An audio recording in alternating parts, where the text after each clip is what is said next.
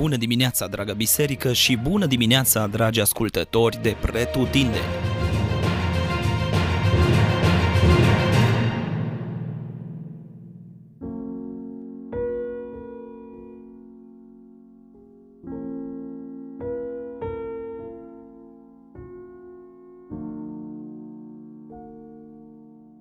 Exod, capitolul 10 Mi-au rămas câteva versete în atenție în mod special și vreau să le împărtășesc cu voi, începând de la versetul 16.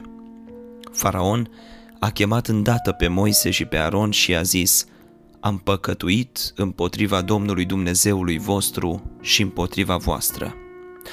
Dar iartă-mi păcatul numai de data aceasta și rugați pe Domnul Dumnezeul vostru să depărteze de la mine și urgia aceasta de moarte.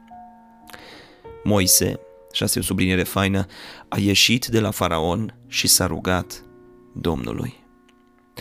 Domnul a făcut să sufle un vânt foarte puternic dinspre apus, care a luat lăcustele și le-a aruncat în Marea Roșie. N-a rămas o lăcustă pe toată întinderea Egiptului. Foarte interesant, de data asta, faraon a chemat îndată. Până atunci a mai chemat el, însă niciodată atât de urgent. Probabil că ultima urgie l-a înspăimântat eh, mult mai mult decât cele de până atunci. Și uite, o mărturisire cât se poate de adevărată. Am păcătuit împotriva Domnului și împotriva voastră. Și așa era. Și uite, eh, multe persoane au mari dificultăți în uh, a verbaliza asta, în a recunoaște adevărul. Și uite că faraon nu are. Însă e o mare diferență între a recunoaște adevărul, a-ți cere iertare și a face asta cu sinceritate și cu reală părere de rău. Adică de câte ori nu ne-am cerut iertare, am zis că nu mai facem doar din cauza presiunii circumstanțelor și odată ce s-au liniștit lucrurile, am uitat de tot. Foarte interesant că Moise nu începe cu discursuri și probabil știa că nu are rost. Nu îi spune, măi faraon, uite unde ai ajuns, uite ce se întâmplă, nici cu predici, ci merge și se roagă imediat. Ce lecție frumoasă învățăm de aici, să te rogi pentru cel mai mare dușman al tău în acel moment, dușman care te amenință, ă, fără să profiți nici măcar un minut de slăbiciunea lui pentru a-l lovi sau pentru a-l umili.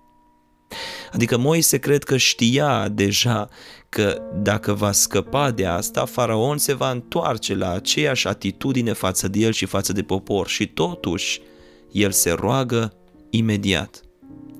Moise a ieșit de la faraon și s-a rugat Domnului.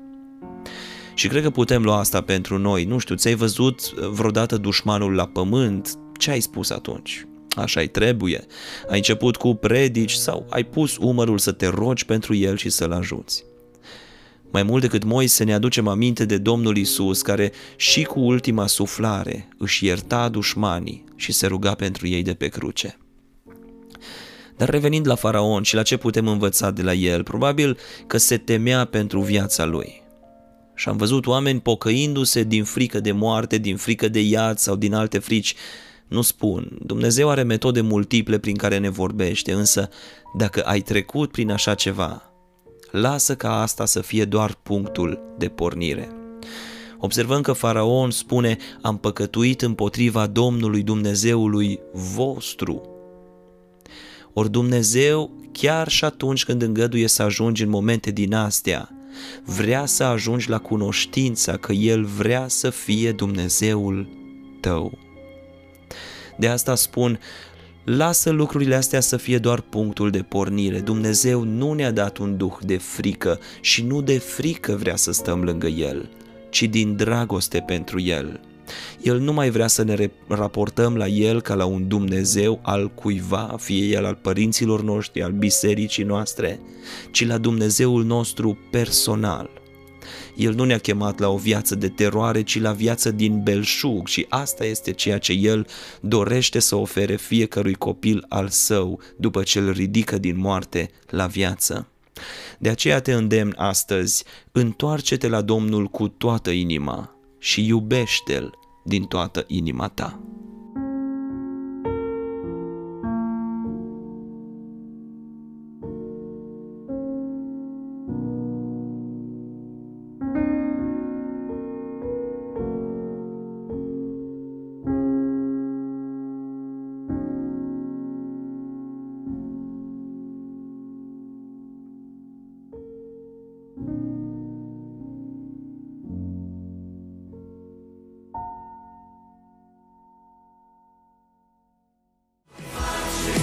Ați ascultat Gândul de dimineață, devoțional audio oferit zilnic de Biserica Betania Dublin. Dacă v-a fost de folos și pentru a accesa mai multe resurse, vă așteptăm să ne vizitați pe platformele online. Dumnezeu să vă binecuvinteze!